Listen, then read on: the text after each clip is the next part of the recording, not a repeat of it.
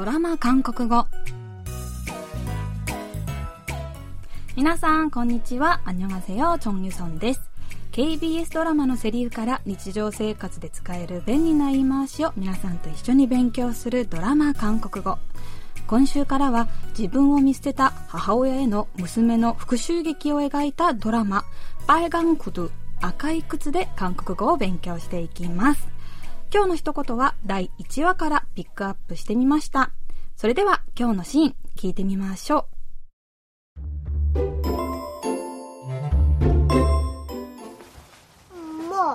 얼굴 왜 그래? 피나. 응. 엄마 탁자에 부딪혔어. 조심하지. 아프겠다. 자, 어서.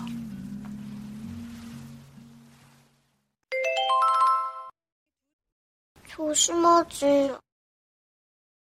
조심하지. 조심하지. 夫との言い合い中に夫に突き飛ばされ、額に怪我をしてしまったヒギョン。娘のジナがヒギョンの額を見て、엄마얼굴왜그래피 나。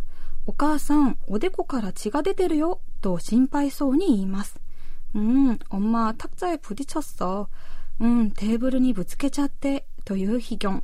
ジナは、조심하 지、 アプゲッタ。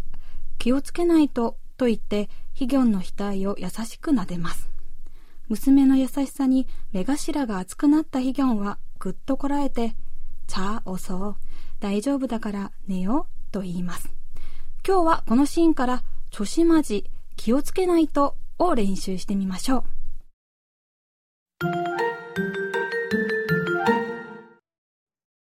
ちょしまじ。今日の一言は、ちょしまじです。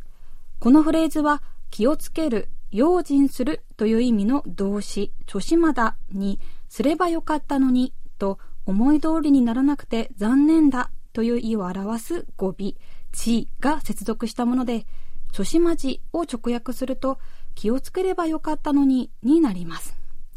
今日のフレーズは相手がミスをしたり間違いを犯した時に残念な気持ちを込めて気をつけないとという時に使います。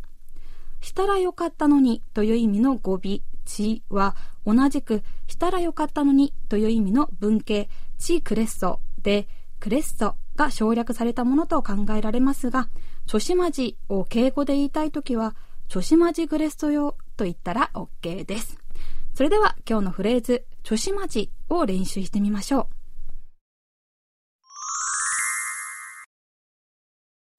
先輩の陰口を言っていたことを本人にバレたと愚痴を漏らす友人にこの一言。ちょしまじ、気をつけないと。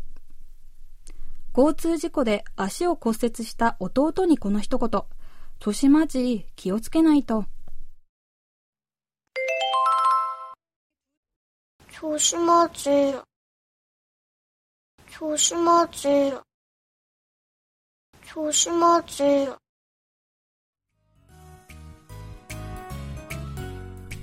今日は気をつけないとという意味のフレーズ、ちょしまじを練習してみました。次回のフレーズは、おとけでんごやです。ではまた来週会いましょう。あんにょーん。